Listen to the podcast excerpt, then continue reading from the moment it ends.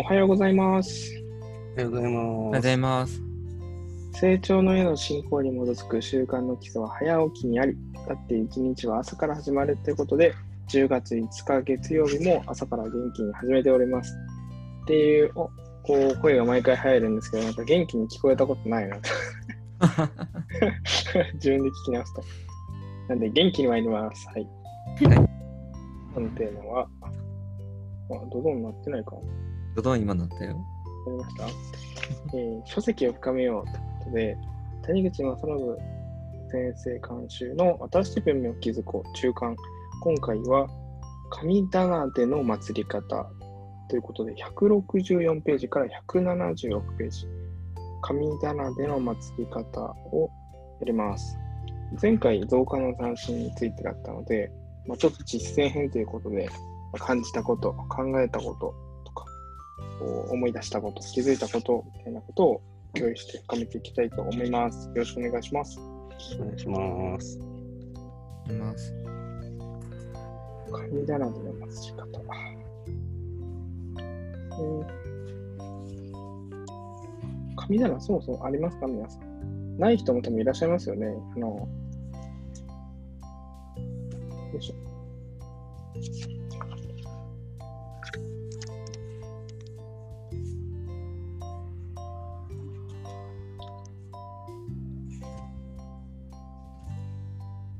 うん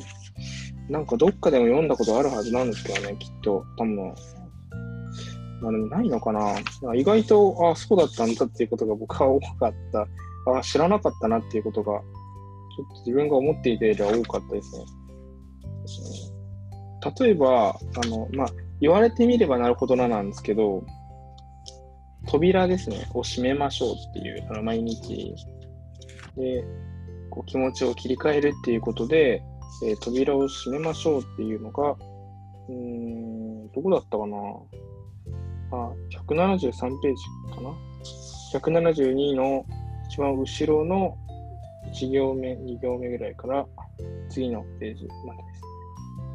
す。神殿内に埃が入る上ってこと扉を開けちゃってると、一日開けてると、神殿内に埃が入る上、心のけじめがつきにくいからです。まあ、確かに一日中空いてたらなんか、ありがたみなくなり、なくなっちゃいそうな感じがするなと。こうそもそも神様のああいうなんかお祈りする場所っていう自体が心を切り替えるっていう意味を持つってことを考えると、まあ確かに当然だなと思ったんですけど、こう、なんだろう。それを聞いたときになんかちょっとめんどくさいなと思ったんですよ。だからちょっとめんどくさいなっていう自分の心の動きに、僕はなんか若干危機感を感じました。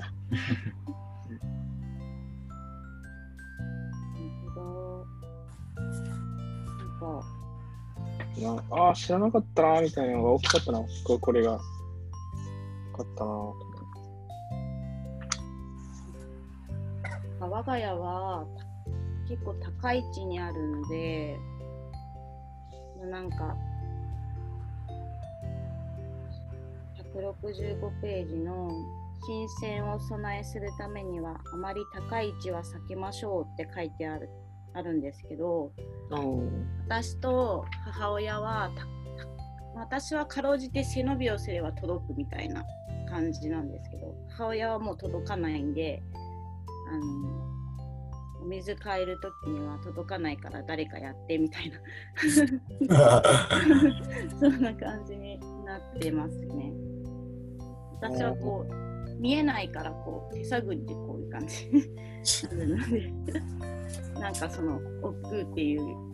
気持ちがちょっと分かっちゃうみたいなえ危機感を同じく感じましたね。うん。あとなんか香を炊いたりとかそのお供え物したりとか、うん、隣に神ん？仏壇があるんですけど仏壇にはやってましたけど神棚にはやってなかったですね思いましたうんお水だけしか毎日書いてなかったのでなんか同じようにするんだなっていうのを改めて。そうだよねって思いました。ちゃんと神様にもね、同じように香りを届けたり、同じものを捧げたり。うん。なんか、そういうのはしてなかったな本当そうですよね。なんか大体お仏壇って両親とかおじいちゃんおばあちゃんがやってて、こうこうやってやるんだよみたいに教えてもらってやってるから、うん、両親とかおじいちゃんおばあちゃんがあんまりなんだろう神棚に対してこういう風みたいな思ってると、まあ、それをそのまま考えずにやっちゃってたなっていうのはすごい、うん、ありましたね。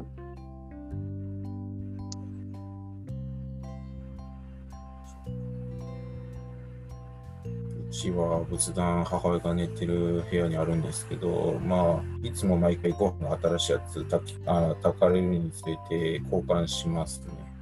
神棚はあります？神棚ありませんので、仏壇しかありませんので、水の交換は毎朝朝食会に絶対やるし、あのー、仏さんの花の入ってる花瓶というか、そういうのも全部水も捨てていっぺん捨てて、なんかあの、水水道の水をパーって入れて、ちょっとなんかそういう、あの、液体みたいな、変な液体みたいなやつなんか入れるんですよ。母親が作ってるなんか特殊な液体みたいなやつ入れて、草、あ草じゃない、花かなんか、草の花が枯れにくいような液体、特殊な液体みたいなの入れて、で、あの、腐れた花を捨てちゃうんですけど、で、あの大丈夫そうなやつはまたそのまま入れて、花瓶に入れて、また物の方持って行ってみたいな感じでやりますね。で、ご飯も、ああ、そうですね。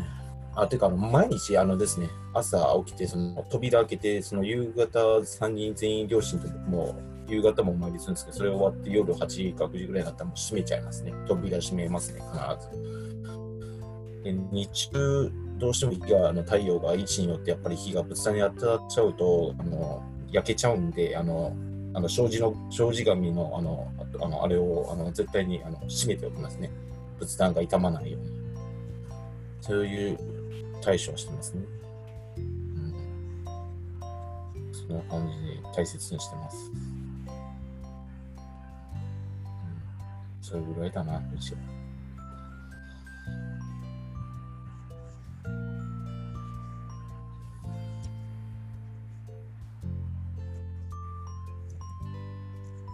なんかやっぱり、そうですね、なんか、知らなかったことが 多い多いというか、熊谷は神棚はありあります。ただ、えっと、ある、あるんですけど、結婚した時に、えー、一式全部揃えたのがあって、うん、あったんですけど、その、それに普通にこう、えー、産砂の神社、あの、産砂と、えー、雨の神の神とってこう、全部こう祀ってたんですけど、それを祀ってる間に、えー、ちょっとこう、妻のお母さんが、えー、ホームに入ることになって、で、そこからお母さんのところにあったガラスケース入りの神棚があって、これをどうするかということで、一時とりあえずこっちに持ってくる来ざるを得なくなりまして、なので我が家に2つ神棚が来ちゃって、これもまた困ったなと思って、で、なので違う部屋に今は、そっちの方には、えっと、ガラスケースに入ってるやつなので、そっちにあの蔵庫の三振を祀らせていただいて、なので結構、えー、一家にね、えー、2つもあっていいいいものなんだろうかという疑問を持ちつつも、まあ、それでも、えー、一応こう祭り方とかは結構勉強して祭ってるんですけれども、あのー、ご心境は置かないって、なるほど、これを読むまで、ご心境は常に置いてあったなということが、えー、なんか思いました。で、まあ、えっと、そうですね。ただだから、あの、朝、もう本当にできるとき、できるときはちゃんと雨津のりとからやるんですけど、忙しくてごめんなさいって時には、神様行ってきます、マス様行ってきますって終わりなんですね。すごくひどい、ひどいなと思いながら、えー、でもなんかこう、常にこう、神様とこう向き合うという意味で、えー、やらないといけないなという、私もやっぱ危機感ですね。というのを感じました。えー、なんかこう、もっと、もっとしっかり勉強していきたいなというふうに思っております。以上です。うん。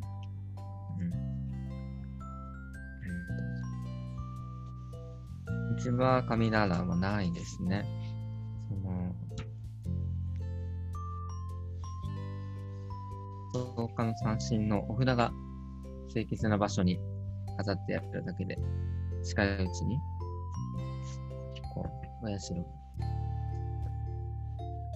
作りたいな、作りたいなとか設けたいなとは思いつつ、あの会社はあるので、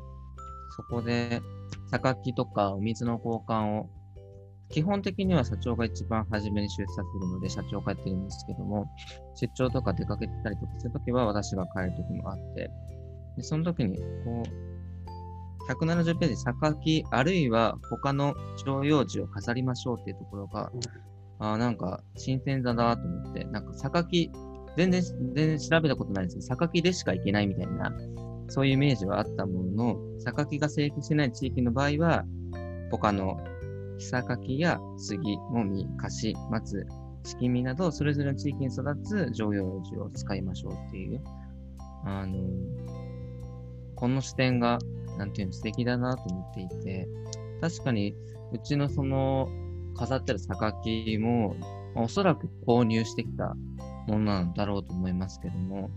まあ、その購入してきたのがどこから購入してきたのかもわからないし、まあ、それよりは近くで生育しているものの方がより、まあ、いいんだろうなっていうところが、こう、初めてここ読んで、ハッとしましたね。そこの榊にこだわらなくてもいいっていうところ。まあ、もしかして榊とかも育てれるのかもわからないですけども、そういったそこへの気持ちも大切だなっていうのをここ読んで思いました。はい、やっぱりもう神棚ってすごいあるといいですよね。なんか神様を意識する場所があるっていうのは、なんかすごく、うん、ありがたいなと思うと、やっぱり見立てることなんだなって、こう、神様のこの一つ一つの所作を見立てて、こう神様との親近感というか心をそこに寄せていくっていうことなんだなって思うと、やっぱりなんかついついその視点を忘れてしまうと形式的になって、なんか一つ一つの所作が何のためにやっているのかわからなくなってくるっていうと、おああ、これは本当にあれだなって、こう自分の仕事とか人との付き合い方もなんかいろいろと神様へのそういう向き合い方って周囲の人物事への向き合い方とやっぱりリンクしてくるなって思うと形式的にいつもと同じようにこういう風に慣れてるからといったこう関わり方っていうのをついついしていたなと。なんかこのかける言葉のにどんな意味があるのかとかこう差し伸べる手にどんな人があるのかみたいなことになんか心を寄せたいなと、まあ、その初めがこう、まあ、父なる神様への接し方なのかなっていうのをながらました。なんか、そうなんですね。多分これをめんどくさいってやってるときは多分人に対してもなんかめんどくさいみたいな関わり方しとるなみたいなところはちょっと思いました。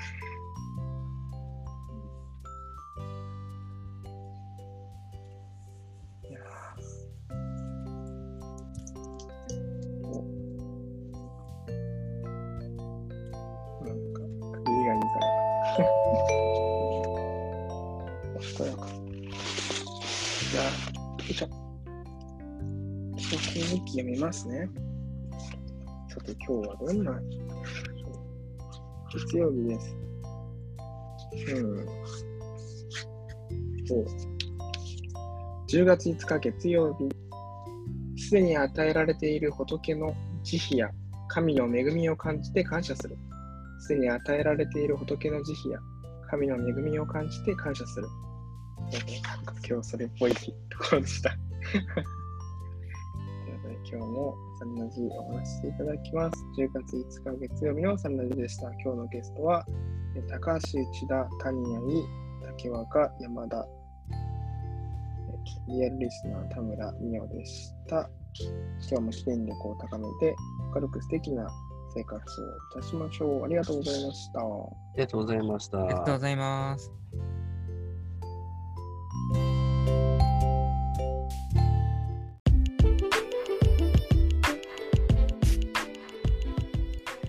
サンラジはその日のゲストでお届け中。毎朝ユニークな語りでゆったり楽しく深めています。もし成長の絵の教えをしっかり聞きたいという方は、道場や地元講師へご相談を、また皆様からの感想、要望、質問、テーマの投稿を大募集中。公式 LINE アカウント、ウェブサイトからもラジオが聴けるし、投稿もできます。パソコンや Spotify からお聞きの方は、概要欄のリンクをチェック。それではいってらっしゃい。